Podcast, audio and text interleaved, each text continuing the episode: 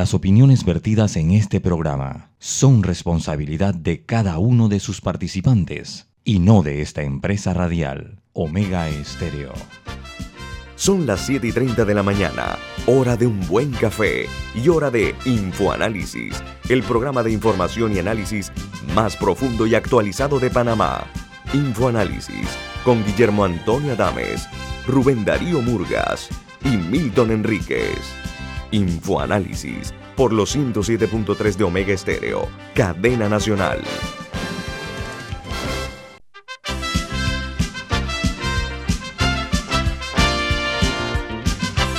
Saludos desde la capital de la República de Panamá. Les saludamos con un fuerte abrazo, dándole las gracias por acompañarnos en esta nueva edición de Infoanálisis, un programa para la gente inteligente. Hoy es veinticuatro de agosto del año veinte veintiuno. E Infoanálisis es presentado por... por Café Lavazza, un café italiano espectacular que usted puede conseguir en los mejores supermercados. También lo puede solicitar en los mejores restaurantes y puede pedir servicio a domicilio a través de doble u doble u doble u punto lavazza panamá punto com. Café Lavazza, un café para gente inteligente y con buen gusto, presenta Infoanálisis. Bueno, amigos, eh, para nosotros es un placer que ustedes nos, nos distingan con su audiencia. Eh, recuerden que Omega Estéreo eh, tiene cobertura nacional, nos pueden escuchar a través de nuestras frecuencias que cubren todo el país, ciento siete punto tres y ciento siete punto cinco. De igual manera, Eh, pueden eh, en la página web de Omega Estéreo, que es omega estéreo punto com, ahí pueden eh, escucharnos, y en la app de Omega Estéreo, que está disponible tanto en Play Store como en App Store. En sus televisores, en sus televisores nos pueden sintonizar en el canal ochocientos cincuenta y seis de Tigo, y en sus celulares y computadoras pueden ver y escucharnos en o por Facebook Live. Y si se perdieron un programa de los anteriores, todos están colgados en YouTube. Puede verlos en sus televisores, en YouTube o en sus celulares. Así que ya saben, eh, todas las vías están abiertas para que no se pierdan una sola emisión de Infoanálisis. Vamos, como de costumbre, a informar a ustedes cuáles son las noticias que hacen primera plana de los diarios más importantes del mundo. ¿Qué ocurre en el planeta? Comenzamos en el Reino Unido, porque el primer ministro Boris Johnson pedirá a Joe Biden que retrase la salida de Afganistán. Dice que Londres espera extender el plazo para evacuar el mayor número posible de personas en peligro. Pero en peligro está una situación también que los talibanes han dicho que puede haber consecuencias, fue lo que le mandó el mensaje a los Estados Unidos. Mientras en Perú, las luchas internas en el gobierno de Pedro Castillo hacen tambalear al primer ministro de ese país, que se llama Guido Bellido. Dice que la salida del jefe del gabinete, eh, que además es miembro del ala radical, se sumaría a la del ex canciller eh, Bejar. Las luchas internas eh, de radicales y moderados han terminado por eh, incendiar el, la pradera en Perú. Por otra parte, en Portugal, el Banco de Santander, uno de los bancos más grandes de España, despide al veintitrés por ciento de su planilla en Portugal desde que se inició eh, la pandemia. Dice que ya se habían desprendido de un total eh, de setecientos treinta trabajadores y ahora han sumado otros seiscientos ochenta y cinco, producto del cierre de varias de las oficinas del Banco Santander. Y en México, en este país, avanza la aprobación de la vacuna Sinopharm y eh, el medicamento Remdesivir contra la COVID diecinueve. La noticia más triste es que México ocupa el cuarto lugar en decesos y el decimocuarto, el catorce a nivel mundial en el número de contagios por la pandemia. En México ayer, la contabilidad que registró el Ministerio de Salud o la Secretaría de Salud de México es eh, de un total de tres millones doscientos treinta y un mil seiscientos dieciséis casos positivos, ciento veintiséis mil setecientos treinta y nueve están activos, y ayer registró trescientos setenta y uno muertos en las últimas veinticuatro horas y doscientos cincuenta y tres mil trescientos veintiséis infectados. Yo ayer estaba viendo un, un video eh, que hay mucha gente en México que no está usando la, la mascarilla. Y la otra noticia se genera en Colombia porque la Corte Suprema de Justicia permite la unión marital entre adolescentes cuyas edades oscilen entre catorce y dieciocho años sin pedirle permiso a sus padres. Dice que cientos de colombianos se opusieron a esta medida y para algunos incluso eh, es muy peligrosa porque impulsará la pedofilia en el país. Y hablando de Colombia, también ayer me dediqué a ver eh, una serie de videos en varias ciudades de Colombia y muchísima gente no está usando tapabocas y los números de fallecidos infectados en Colombia es muy alto. Mientras eh, en los Estados Unidos, el exgobernador Cuomo se despide de Nueva York acusando a jueces, políticos y periodistas de su caída en desgracia. La nota dice que dejó un mensaje grabado y añade que él se va a alejar de la vida pública por un tiempo. Mientras en Brasil, el bolsonarismo, o sea, los seguidores del presidente Jair Bolsonaro, apuntan sus armas contra sacerdotes progresistas en el país. Se refieren, los objetivos son sacerdotes, frailes y obispos de una corriente que está en los principios de la teología de la liberación. Que son acusados por el gobierno de Bolsonaro de hacer un uso político de la fe por su labor social. Y una noticia que es importante por lo que repercute. Dice que la vacuna de Pfizer contra la COVID diecinueve recibe la aprobación definitiva en los Estados Unidos. La Federal Drug Administration, la F D A, como son sus siglas, confía en que se haya dado un impulso para quienes no han recibido las dosis. Además, a partir de la fecha, con esto, ahora la vacuna se llama Comirnaty, es el nombre de la vacuna de Pfizer. En Argentina hay casi cinco millones de vacunas distribuidas de, eh, eh, que están sin aplicar. cinco millones de vacunas no se han aplicado en Argentina, imagínense ustedes, porque eh, esto ocurre a pesar de que el Delta está avanzando en ese país. Los expertos atribuyen eh, el problema al sistema y a la gestión eh, que está realizando eh, la logística que ha implementado el gobierno de la Argentina. Tienen personas, funcionarios en bicicleta, que andan con las congeladoras, ahí donde se guardan las vacunas, eh, para que se mantengan con el clima adecuado. Tienen gente o personas en bicicleta el gobierno nacional. Es que en Panamá verdaderamente creo que no tenemos un entendimiento de lo que significa el P A I, el Programa Ampliado de Inmunización, eh, y lo distinto que es de la mayoría de la región. A veces uno no, no aprecia las cosas que tiene, pero Panamá tiene un sistema, más allá de la vacunación contra el COVID, estoy hablando de vacunación en general contra la influenza, la meningitis, sarampión, todas esas cosas. Panamá tiene uno de los, de los mejores esquemas de vacunación del mundo y, y de que la gente, o sea, no solamente la logística, sino de que la gente acude a vacunarse y verdaderamente eh, ha sido, o sea, el hecho de haber tenido esa logística ya ha sido una gran ayuda para Panamá en pandemia. Bueno, algo, que, algo que hay que proteger, algo que hay que proteger. Esto es de vieja data, lo cual yo también me sumo, Camila, es, es cierto, a veces no uh, vemos lo que tenemos al frente, en la punta de la nariz, y Panamá debe estar muy orgulloso como país de la gestión que se realiza por parte de profesionales eh, de la medicina, de diferentes disciplinas, para que la vacunación en Panamá sea todo éxito. Pero en el tema de Argentina, con relación a esto que se está hablando de que hay cinco millones de vacunas que se distribuidas sin aplicarse, lo que están diciendo los infectólogos es que es una barbaridad. Dice que es un fracaso del sistema el hecho de que estén personas o funcionarios del Ministerio de Salud en, en bicicleta, cargando una, una, una nevera con las vacunas para colocarlas. En los Estados Unidos, las principales noticias en los diarios más influyentes de ese país son las siguientes. El Washington Post titula: Joe Biden enfrenta presiones para extender la eh, evacuación de Afganistán.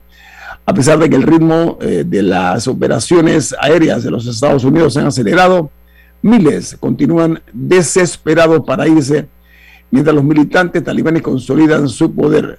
En tanto, los Estados Unidos eh, enfrenta eh, crecientes llamados de aliados que le recomiendan extender la misión de evacuación más allá del treinta y uno de agosto, a pesar de las advertencias del Talibán. Eso es como una ruleta rusa, ¿no? Continúo con otro. Diga, Camila. Hay una noticia eh, en términos ambientales, y es que en España, Eh, en una laguna llamada Mar Menor han aparecido toneladas de eh, peces, crustáceos y otras especies muertas, y eso verdaderamente está generando un problema para el área.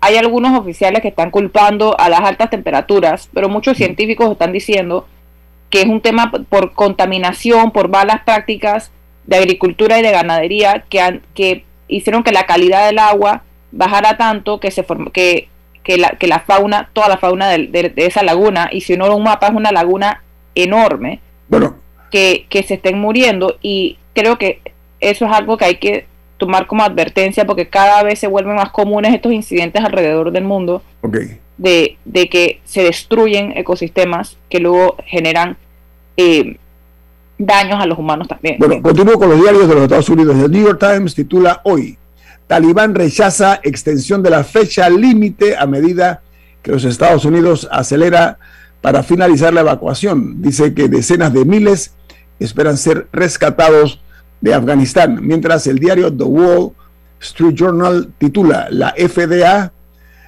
da la aprobación completa a la vacuna Pfizer. Dice que la luz verde para las personas mayores de once, de dieciséis años es la primera aprobación de la agencia a una vacuna contra la COVID. Las autoridades eh, solo, dice, esperan que esto promueva a la población que está dudosa en aplicarse la vacuna. Mientras en Chile, la fiscalía de ese país solicitó imputación de cargos a la exministra de Justicia y a tres exgenerales directores de los Carabineros por malversación de dinero de la institución por más de cuarenta y siete millones. Mientras que en Guatemala, el Ministerio de Salud de ese país advierte de que, de acuerdo a las proyecciones, el país podría reportar ciento cuarenta mil Eh, muertos, perdón, ciento cuarenta muertos y seis mil setecientos veintidós contagios por día por el coronavirus.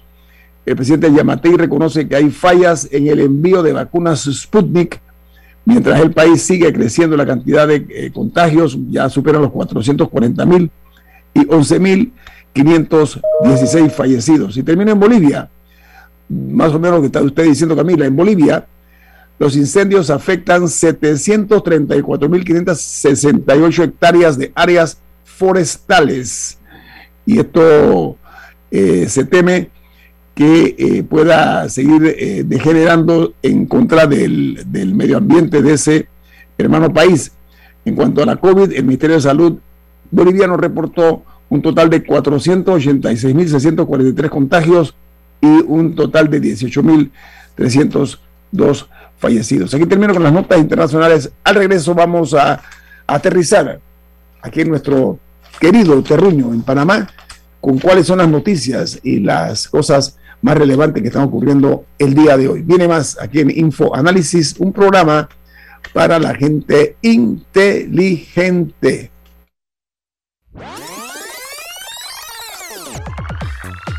Omega Estéreo tiene una nueva app. Descárgala en Play Store y App Store totalmente gratis. Escucha Omega Estéreo las veinticuatro horas donde estés con nuestra nueva app.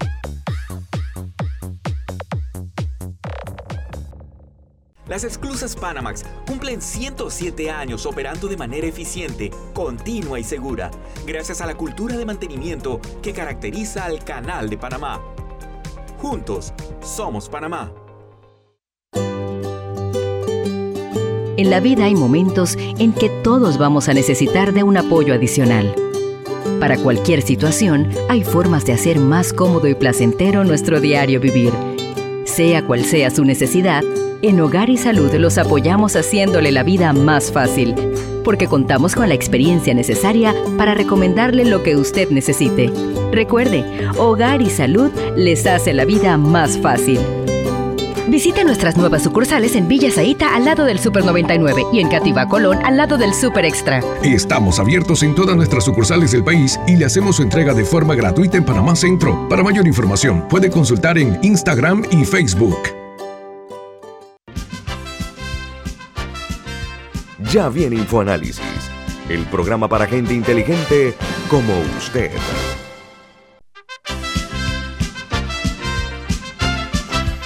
Milton, usted tiene un mensaje importante. ¿De qué se trata? Así es. Bento P O Box es la forma más segura y confiable para traer sus compras por internet. con una tarifa aérea de hasta uno noventa y cinco por libra y una tarifa marítima de hasta uno cincuenta por libra, con entrega gratis. Además, puede hacer seguimiento en vivo de sus pedidos a través de la app de Bento P O Box. Puede llamar al seis dos cinco cinco, cuatro dos ocho cinco, seis dos cinco cinco, cuatro dos ocho cinco, Bento P O Box, Bento con B de Veloz.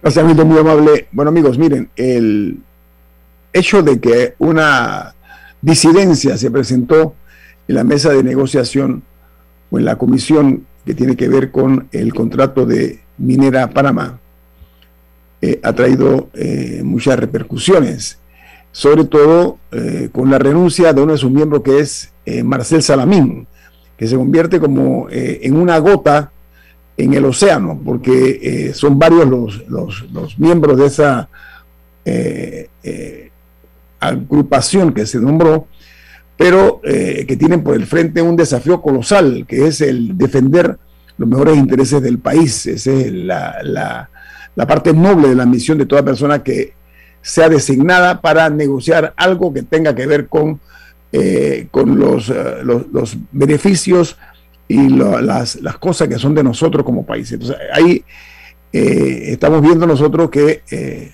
por décadas aquí en Panamá, Eh, algunos políticos han puesto distancia entre las promesas de campaña y los hechos. Eso es un, una realidad inobjetable.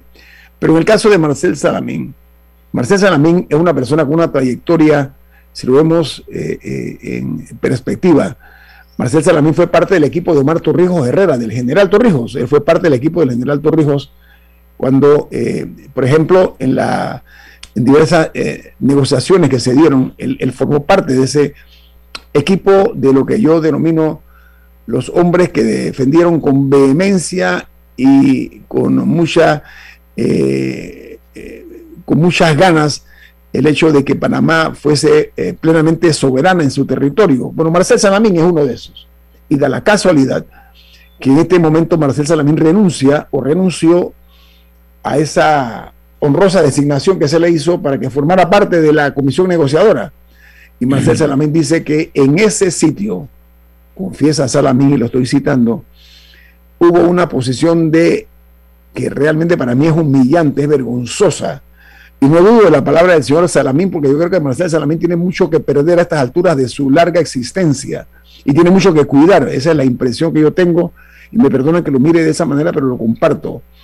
Marcel Salamín dijo a los cuatro vientos que había una expresión que, reitero yo, para mí es eh, hiriente, de que alguien dijo que el cobre de Panamá no era de Panamá, sino del que lo explotaba.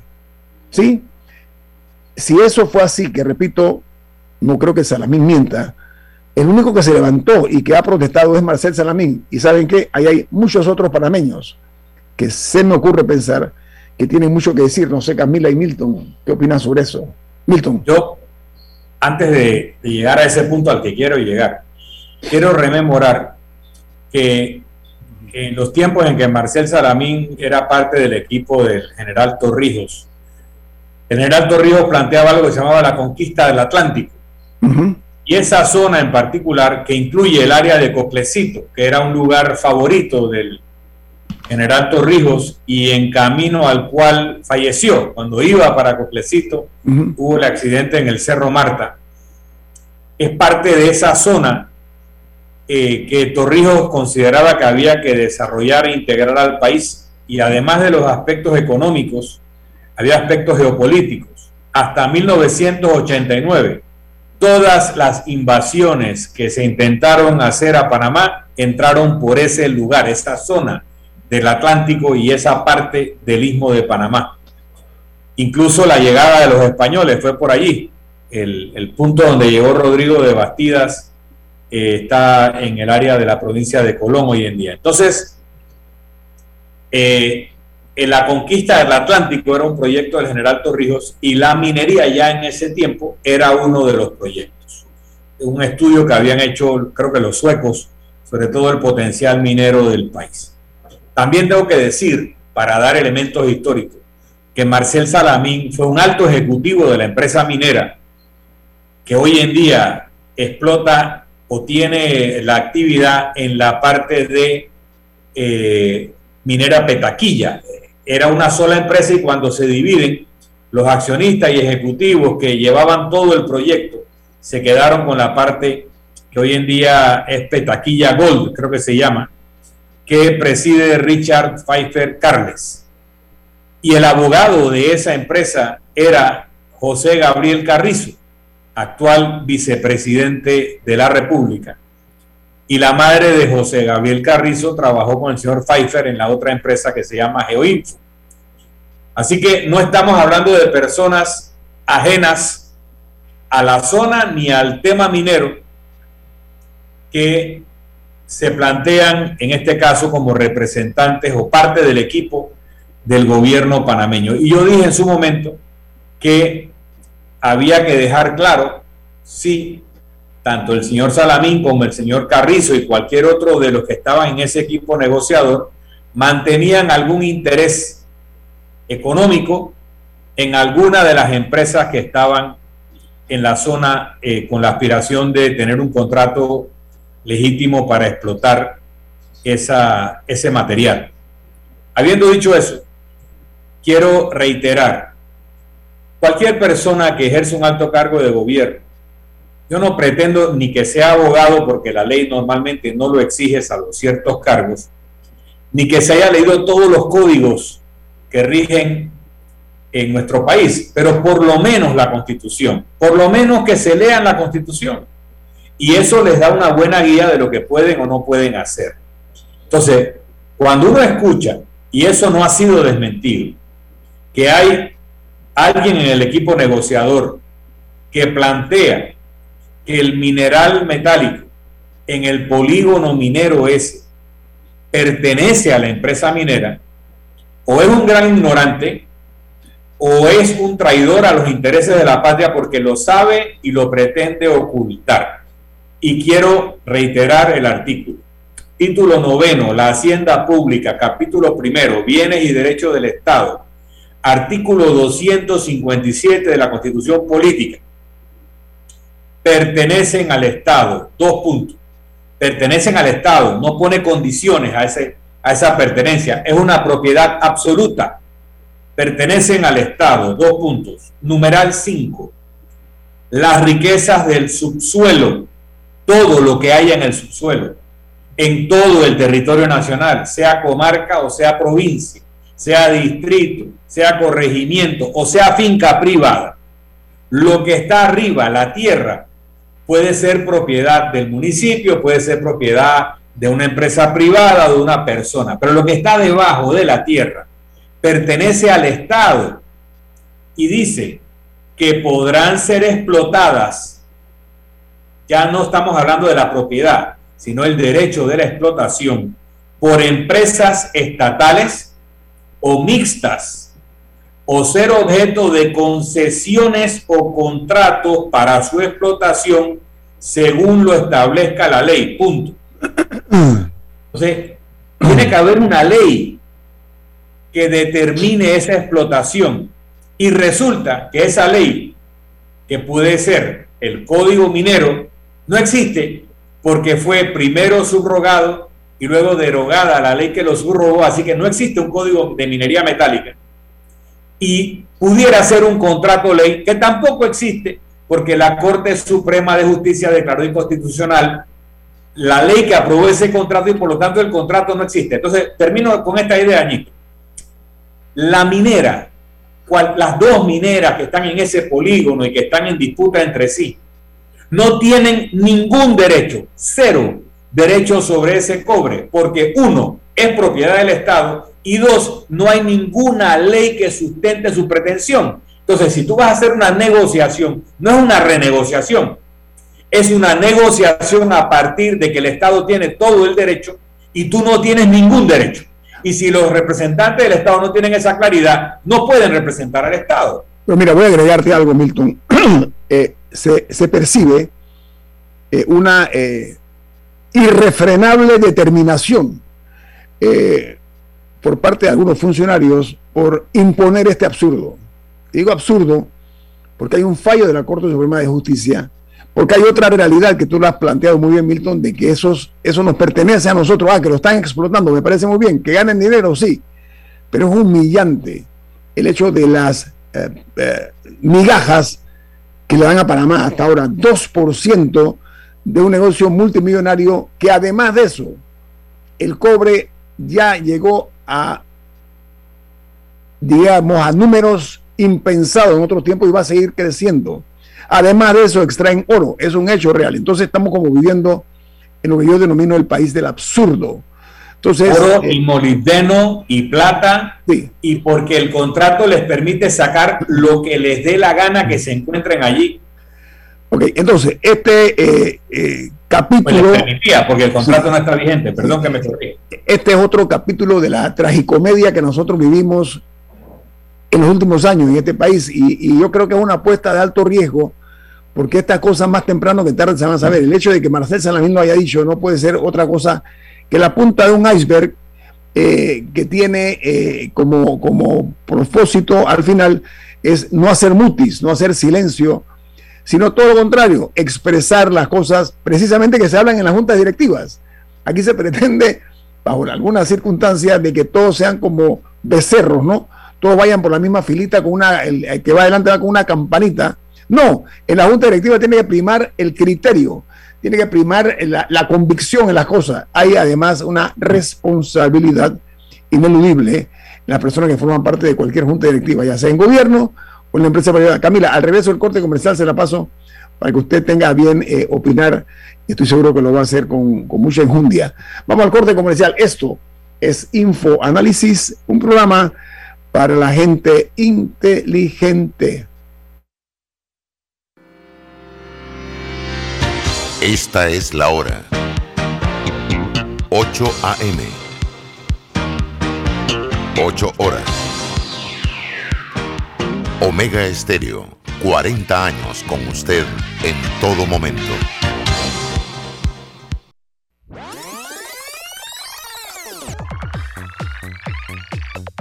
Omega Estéreo tiene una nueva app. Descárgala en Play Store y App Store totalmente gratis. Escucha Omega Estéreo las veinticuatro horas donde estés con nuestra aplicación cien por ciento renovada.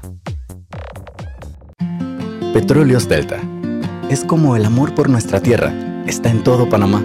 Cuando luzcas una hermosa pollera o un sombrero pintado, cuando disfrutes de un buen sancocho o recorras nuestro país con orgullo, puedes estar seguro que hay una Delta cerca, porque estamos siempre cerca de ti y de todas las cosas que nos unen como panameños. Siempre listos para atenderte y ayudarte a llegar más lejos. Delta.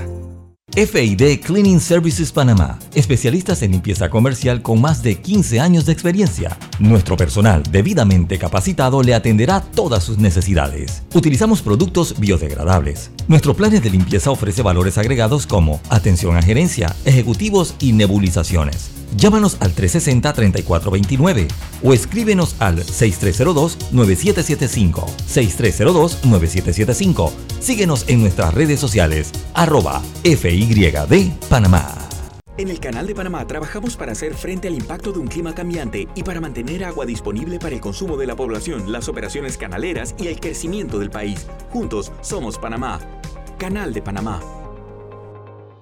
Si nos cansamos de la rutina, inventamos una mejor. Con Claro es posible. Activa tu Super Pack de cinco balboas por siete días que incluye un gigabyte para compartir, ilimitada y minutos ilimitados. Actívalo en mi claro punto com punto p a. ¡Claro que es posible! Promoción válida del primero de julio al treinta y uno de octubre de dos mil veintiuno. Para mayor información visita claro punto com punto p a.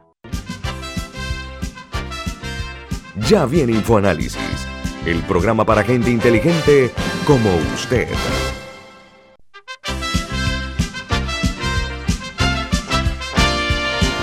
Milton, hay otro mensaje importante. ¿De qué se trata? Muy importante. Banco Aliado. En Banco Aliado te acompañamos en tu crecimiento financiero.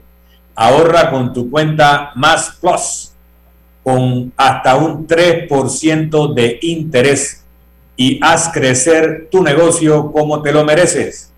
Tu aliado en todo momento es Banco Aliado. puedes contactarnos al tres cero dos, uno cinco cinco cinco, tres cero dos, uno cinco cinco cinco. También puedes escribir a servicio al cliente arroba bancoaliado punto com y visitar la página web en doble u doble u doble u punto banco aliado punto com. También puedes seguir a Banco Aliado en las redes sociales como arroba Banco Aliado. Banco Aliado, tu aliado en todo momento. Bueno, gracias, Milton. Miren, eh, en este programa ustedes escuchan eh, eh, opinión, una opinión eh, pura y dura, sin hipocresías, sin compromisos. Nosotros no tenemos otro compromiso que velar por los mejores intereses de este país.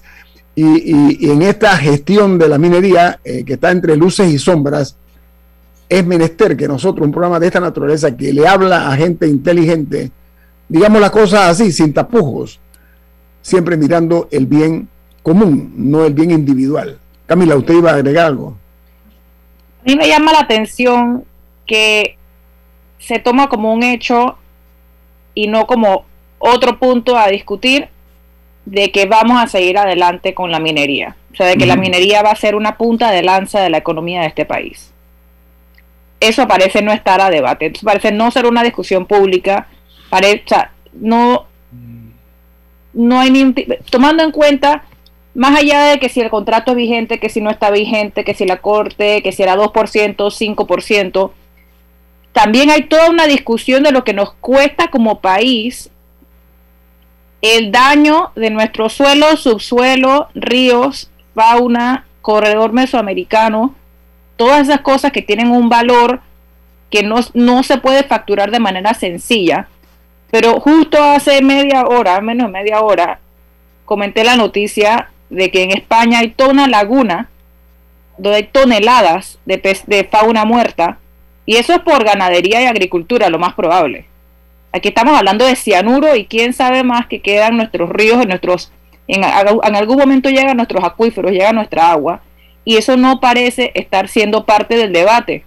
Maritrini, bueno, sí hay personas, sí debo, perdón, hay muchos activistas que están luchando porque eso sea parte del debate. Pero yo no veo por parte del Estado una disposición, ni siquiera del ministro de Ambiente, no lo, no lo he visto pronunciarse con vehemencia sobre si es un camino que se, queremos seguir recorriendo. Maritrini Sea hizo una investigación sobre todos los daños, que eran, creo que eran como doscientos reportes de daños ambientales, y de cómo la administración pasada no los procesaron, los engavetaron y no les dieron el procedimiento correcto. Entonces, ¿cómo confiar de un Estado que, si los daños se dan, no está dispuesto a ejercer su poder sancionador?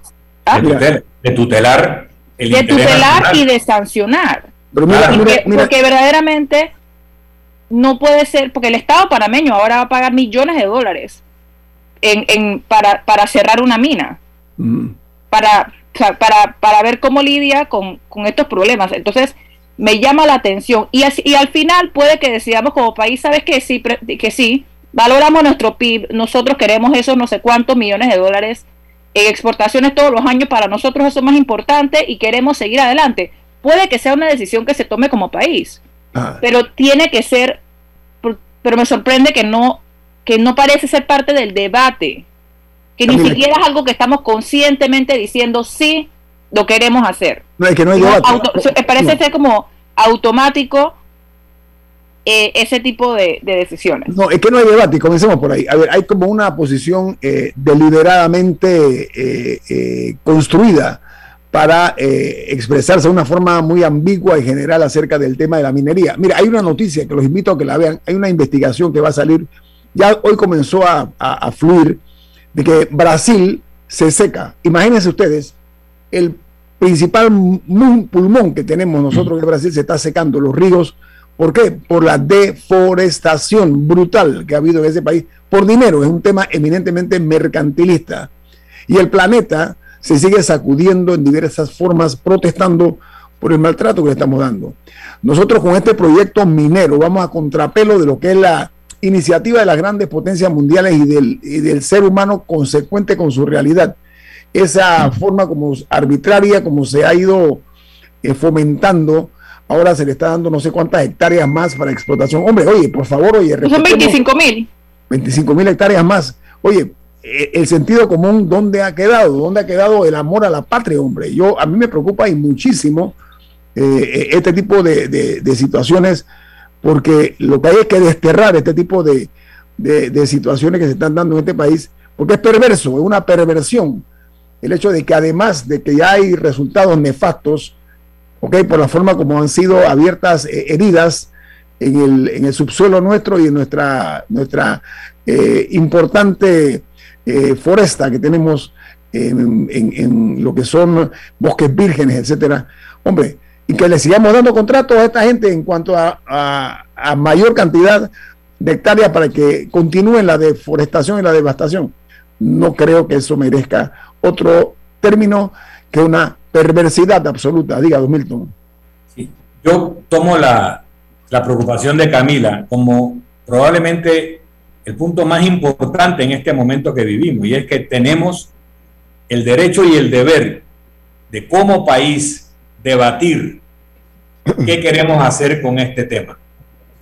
Porque nosotros podemos decidir como Costa Rica no ser un país de minería metálica, y porque queremos salvaguardar otras cosas, desarrollar el turismo, etcétera.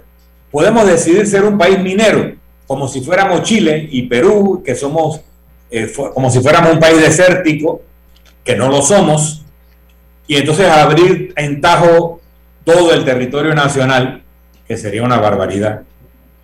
O podemos decidir que en ciertos puntos muy selectos, como este ya en la zona de Molejón, sí vamos a permitir la minería metálica y no la vamos a permitir en ninguna otra parte. ¿Ok?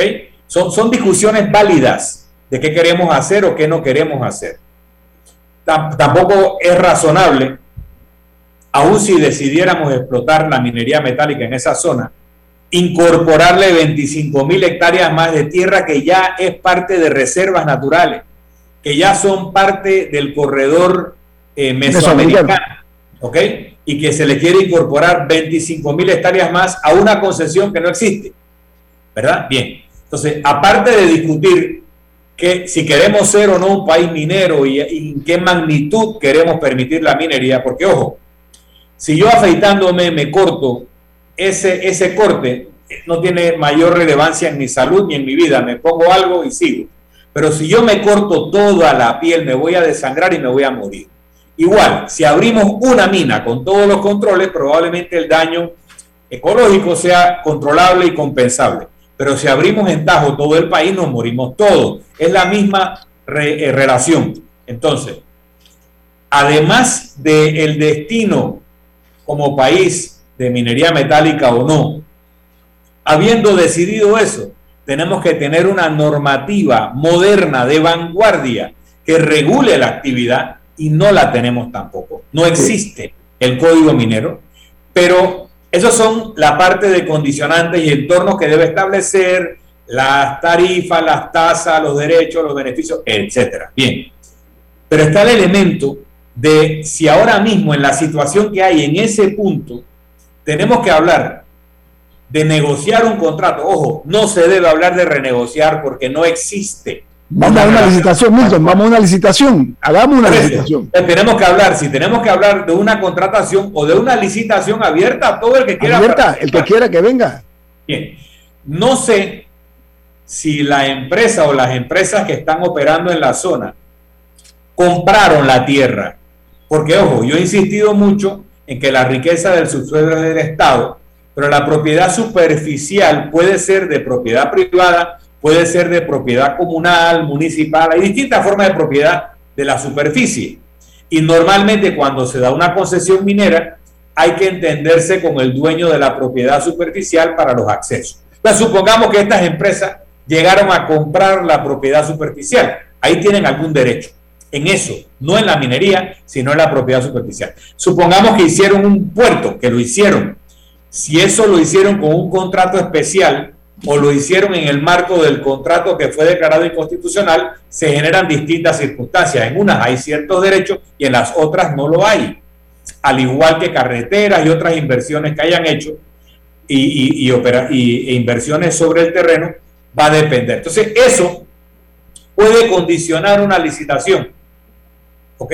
O una contratación directa, con una o con dos empresas, porque ojo, aquí estamos viendo a una empresa, pero es que hay una segunda empresa, que es la que tenía intereses vinculados al vicepresidente Carrizo y probablemente al doctor Salamín, que él debe aclarar, que también tiene pretensiones de recibir un contrato y que está auspiciando una campaña de opinión pública para generar esa situación, que es la empresa que preside el señor Pfeiffer Carles, que también tiene pretensiones sobre esto. Y hay otros jugadores, de los cuales se habla poco, que son el gobierno de Corea, que se dice que es accionista de la empresa que explota Molejón, y que hay discusiones enormes sobre si un Estado puede ser accionista en la explotación de minería en Panamá. Está el gobierno de la China Popular, que es el gran comprador del cobre que se estaría produciendo allí, y se habla de un tercer Estado que yo no he logrado definir si es Canadá o es otro país. Entonces hay otros elementos que hablar allí. Y por último, que hablaba Camila de que hay que hacer un debate nacional, ¿dónde está la Asamblea Nacional? Es que para eso es la Asamblea Nacional, para fomentar estos debates, no es solo para discutir leyes, para declarar tal eh, festividad como eh, festividad nacional por ley, está para discutir los grandes temas nacionales, no necesariamente en el marco de un proyecto de ley, sino en el marco de comisiones investigadoras que permitan decirle al país qué es lo que realmente está pasando. Entonces hay que discutir si vamos a ser un país minero y cómo.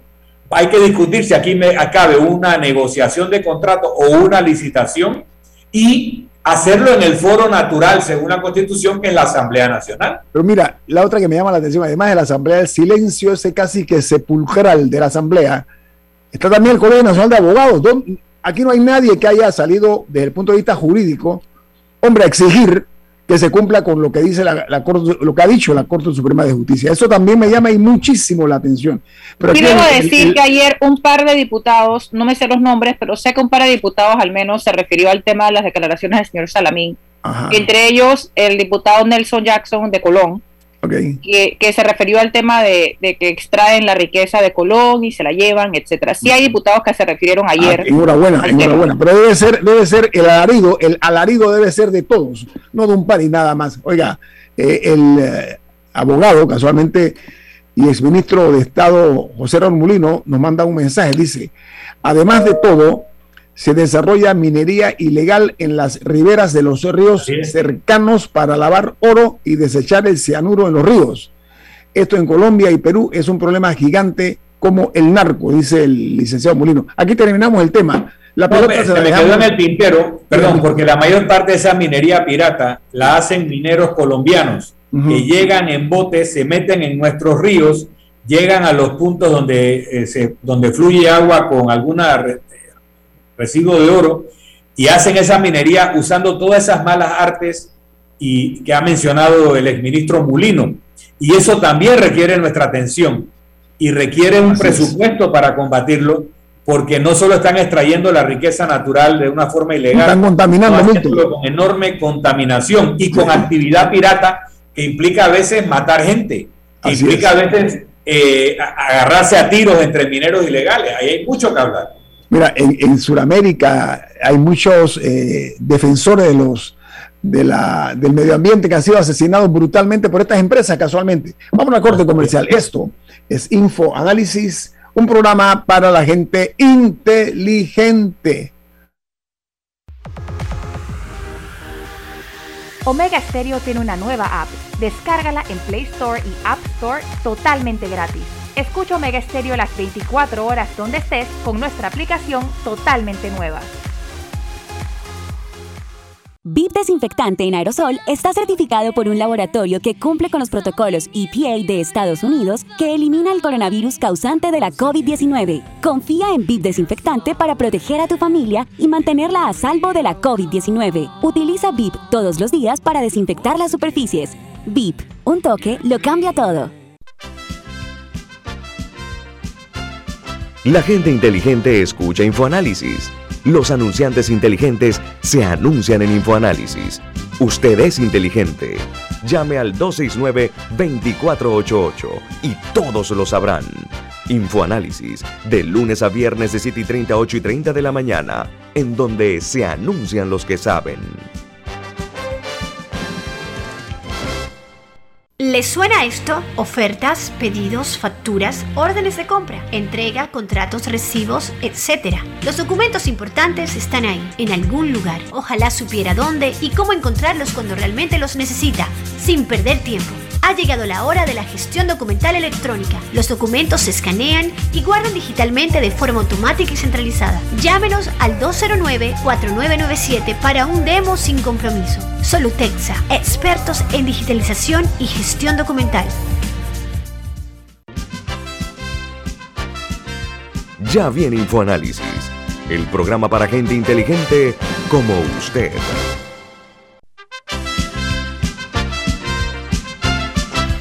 Señoras y señores, continuamos. Vamos a otro tema. El ingreso de muchísimos turistas a nuestro país, que los necesitamos, ¿eh? Los necesitamos si queremos una reactivación real y promover el turismo, que estoy viendo que está muy en boga el término turismo. Si al tocar la puerta de este país, cuando la abren, los maltratan, los reciben mal, pero además de eso, le dicen, oiga, usted tiene que ponerse aquí este tipo de, de procedimiento, de un hisopado que cuesta además de eso un montón de dinero, cincuenta dólares, que para, ochenta y cinco. Pero ochenta y cinco dólares, que cualquier turista, eso es un golpe muy fuerte a su bolsillo, hay que decirlo. No, es que es Allá. importante, esos ochenta y cinco dólares que el turista se gasta al entrar, además del maltrato que puede recibir y además de que puede que le digan que tiene que ir a un hotel hospital, son ochenta y cinco dólares que no se va a gastar en un restaurante, que no se va a gastar en un souvenir, que no se va a gastar. O sea, que queda en manos de una empresa que, que cuestionablemente quedó con esa concesión para aplicar las pruebas, porque no es el Estado. Ah, Esos okay, ochenta y cinco aquí, dólares no se los queda el Estado. Por eso, entonces vamos a, vamos a ver. Eh, hay una noticia, me llama mucho la atención, que la Junta Directiva de Tocumen Aeropuerto Internacional S A, así se denomina, ha otorgado a una empresa que se llama P T Y COVID Free un contrato para eh, realizar las pruebas eh, de la COVID diecinueve a los pasajeros que vayan a ingresar a Panamá. Este contrato es por un año y eh, es no prorrogable hasta ahora, a menos que las eh, medidas sanitarias sean eh, levantadas. Ahora, eh, las quejas, como dije, de los pasajeros, incluso hay videos, y eso nos lastima muchísimo a nosotros como país, eh, como marca país. Eh, porque dicen los, los quejosos que se les impone a ellos la aplicación de las pruebas, aunque ellos presenten resultados negativos de, la, de antígenos o, o, y se quejan de que hay eh, la exigencia de mandarlo a un hotel que no tiene ni internet, ni teléfono, ni aire acondicionado. Oye, esto, esto verdaderamente es una apuesta a la falta de lógica. O sea, no, no puedo entender cómo en medio de la crisis que estamos viviendo nosotros todavía se practiquen este tipo de exámenes, a pesar de que la gente muestre que tienen eh, que se han hecho las pruebas y que son negativas. Entonces, o sea, el problema no es que se realicen las pruebas. Ese no es el problema. El problema es que es el maltrato, las, las filas kilométricas que les demora a las personas horas salir del aeropuerto, el hecho de que la prueba cueste ochenta y cinco dólares. Eso. Cuando en otros países las, las pruebas se hacen gratis. O sea, uno encuentra como que le apliquen una prueba gratis, o si van a cobrar. O sea, el, el, ¿cuánto cuesta esa prueba y cuál es el margen de ganancia de esa empresa? Mm, si, si cuesta hay, empresas que hacen, hay empresas que hacen las mismas pruebas por treinta, treinta y tres dólares. Bueno. ¿Cómo, cómo esa empresa está, o sea, ¿cómo se ganó esa concesión cobrando ochenta y cinco dólares? No había nadie, no había nadie con un mejor precio. Pero yo pregunto por qué el propio Estado no asume esa responsabilidad y cobra un mínimo. Por ejemplo, el Ministerio de Salud puede hacerlo y, ok, cobremos, cobremos algo ínfimo y que sirva para ingresos eh, para eh, el Ministerio de Salud, eh, para el mismo Ministerio de Salud. ¿Por qué razón nosotros eh, permitimos o hacemos de todo? Todo tiene un olor, un tufillo a negocio, pero un mal negocio para el país. El problema es un buen negocio para unos cuantos, pero un mal negocio para el país. Esa es la parte que yo reprocho. Diga, don Milton. En el tema de salud, podemos dividir las esferas en la salud pública y la salud privada. La salud privada puede incluir temas como estética, etcétera, que eso es mi decisión hacerlo. La salud pública es la que nos concierne a todos, y sobre todo lo que se llama el aspecto sanitario. En el aspecto sanitario es la prevención de pandemias, epidemias, ese trabajo, eso es público, eso es del Estado. Si hay alguna actividad privada cooperante, lo hace en el marco auxiliar, no principal. Entonces, no es lo mismo que existan diversos laboratorios en el país que puedan practicar pruebas eh, de COVID, donde yo escojo si quiero ir a uno, a otro o a otro, y veo los precios y veo cuál me va mejor, o si prefiero ir a un centro de salud y me lo hacen gratuitamente o, o a un costo bajo, que entrar a un país y solo tener una opción que es privada, que cobra lo que le da la gana y que me maltrata, y que no solo me maltrata, sino que tiene una tendencia a dar resultados positivos muy superior al promedio, y permite sospechar que la cantidad de resultados de positivos, o sea, que tengo la enfermedad, tiene relación con los hoteles a donde me voy a tener que alojar. Entonces, eso se llama asalto en despoblado. Sería asalto en el aeropuerto. Es una posición de absoluta de una empresa privada haciendo una función exclusivamente de salud pública, que es la detección de posibles enfermedades infectocontagiosas en el marco de una pandemia. Al día de hoy, no hay ninguna justificación para que eso en el aeropuerto no lo haga el Ministerio de Salud. Ninguna justificación. Con el criterio de salud pública y el absoluto desinterés de favorecer o no a hoteles, hospitales para cubrir cuotas de alojamiento, sino con el estricto mandato de garantizar que una persona infectada esté en cuarentenada una vez entre al país para que no riegue la enfermedad. Entonces, esos, ese contrato es sospechoso por todos lados. Y para colmo, el único argumento que a veces se da de que, que el Estado da mal servicio y el sector privado da buen servicio, aquí tampoco es el caso. Aquí el servicio es pésimo. Y sin embargo, el servicio de salud en, en los hisopados y en las vacunaciones es de primer mundo. Aquí tenemos un servicio de vacunación de primer mundo. Tenemos un Ministerio de Salud que está atendiendo en lo que le corresponde, en general, con una calidad excelsa. Entonces, no hay ninguna justificación y viola el principio de la tutela de la salud pública, eso que está pasando en el aeropuerto. Camila. No, aparte de, aparte de que la medida estaba supuesta a existir para proteger a Panamá del ingreso de la variante Delta, que sí es verdad que aquí se logró detectar mucho después que en otros países. Ahora, el enfoque estaba en los pasajeros que llegaban de Sudamérica. No, no, no tengo claro en estos momentos si esas disposiciones ya cambiaron. Pero ya la Delta, ya hay contagio comunitario de la Delta en Panamá. Estados Unidos, por ejemplo, y otros destinos que no son de Sudamérica, estaban llenos de variante Delta y no se les, no se les exigía las mismas disposiciones que a Sudamérica. Además de que los mismos expertos en salud ya habían, ya han estado, ya habían estado abogando desde hace rato de que si la persona estaba vacunada y traía la, prue- la, la, la prueba negativa, las probabilidades de que pudiera estar transmitiéndolo eran muy bajas. Y agrego a eso que hace meses, o sea, si el, si el tema que les preocupaba era que la gente trajera eh, pruebas falsas, hace meses la I A T A, que no, no, no, no sé qué significan las siglas, pero es que es el organismo que, que, que conecta diferentes aeropuertos y aerolíneas y que regula temas de aviación. International Air Transport Association. Gracias. Había puesto a disposición un sistema que se puede conectar entre los aeropuertos y entre lugares para que tuviera declarada tu, de manera digital, o sea, que se compartiera información entre los aeropuertos y entre las aerolíneas de las pruebas que alguien se hacía en, de, en el país donde salía y que esa información le llegaba al país al que, le, al que la persona llegaba. Así que ahí en ese caso no había chance de que una persona pudiera fabricar una prueba falsa en Paint. O sea, había, había otras herramientas para hacer lo que Panamá está haciendo, es, lo que, es el punto al que estamos tratando de llegar, creo que los tres en esta mesa. Y es que, que lo que se hizo estaba mal, estaba aquí, mal por todos lados y había otras opciones, hay aquí, otras opciones todavía. Sí. Miren, eh, ya para cambiar el tema porque hay otra cosa interesante, Eh, aquí el problema es que hay otras pandemias que son tan malas como la COVID diecinueve, eh, del Delta. Es la pandemia de la indecencia, por una parte, y de la corrupción, por la otra. Hay que buscar la manera de acabar con este tipo de flagelos. Ese es un flagelo que conspira contra todos. Oye, Milton... No, y déjame, déjame agregar una cosita.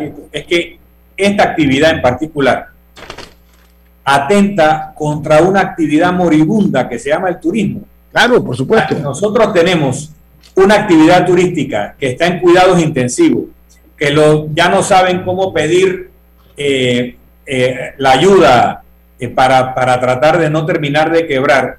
Y nosotros agarramos a los pocos turistas o extranjeros que pretenden entrar a nuestro país y los maltratamos de esta forma. O sea, realmente hay que ser muy irresponsable para no intervenir inmediatamente en la Junta Directiva de Tocumen, quitar ese contrato y que el Ministerio de Salud, en todo caso, implante los mecanismos de control. Es el Porque reto. Realmente el turismo ya, ¿qué más le vamos a hacer para terminar de matarlo? Sí, estamos, lo tenemos intubado. Oye, pero, pero ¿saben qué? Y esto lo digo en serio, esto no, no, no, no tiene otro objetivo. Aparte de que el turismo hay, es hay, una hay, actividad. Mira, mira, hay que repensar las estrategias que se están dando en este momento en este país, en esta situación inédita que todos estamos viviendo. Ese eh, eh, cadáver insepulto que dice Milton, nosotros tenemos que evitar a todas luces que nosotros, eh, eh, el, el turismo se vea una vez más afectado aquí en Panamá. No únicamente el que viene de fuera, el turismo local también tenemos que darle más importancia, mayor beligerancia. No, lo, lo que quiero mencionar es que, el, es que el turismo es una actividad que permea, o sea que el dinero sí permea a todas las capas sociales. El turismo no es nada más el que se va a quedar en un hotel lujoso en una playa en Panamá Oeste. No, son, la, son todos los pequeños vendedores que se encuentran en el camino, el que maneja el bus, el que tiene el restaurantito, el que vende el sombrero. Es, es, es el turismo es verdaderamente una de esas actividades económicas que permea a todos los niveles. Y que tenemos, tenemos que irnos, tenemos que irnos. Ya, lamentablemente. Sí, el, lamentablemente. Oigan, amigos, eh, eh, a todos ustedes muchas gracias. Estamos muy agradecidos que nos hayan escuchado esta mañana. Recuerden, mañana a las siete y media, otra edición más de Infoanálisis, pero no cambien la radio, no cambien de Omega Estéreo, porque viene Álvaro Alvarado con su programa Sin Rodeos. Don Milton, ¿quién despide Infoanálisis? Nos vamos, pero lo hacemos disfrutando una deliciosa taza del Café Lavazza, café italiano espectacular. Café Lavazza, un café para gente inteligente y con buen gusto. Despide Infoanálisis. Ha terminado el Infoanálisis de hoy. Lo esperamos mañana, de siete y treinta a ocho y treinta de la mañana, para compartir la información y el análisis más profundo e ilustrado de Panamá. Infoanálisis con Guillermo Antonio Adames, Rubén Darío Murgas y Milton Enríquez. Infoanálisis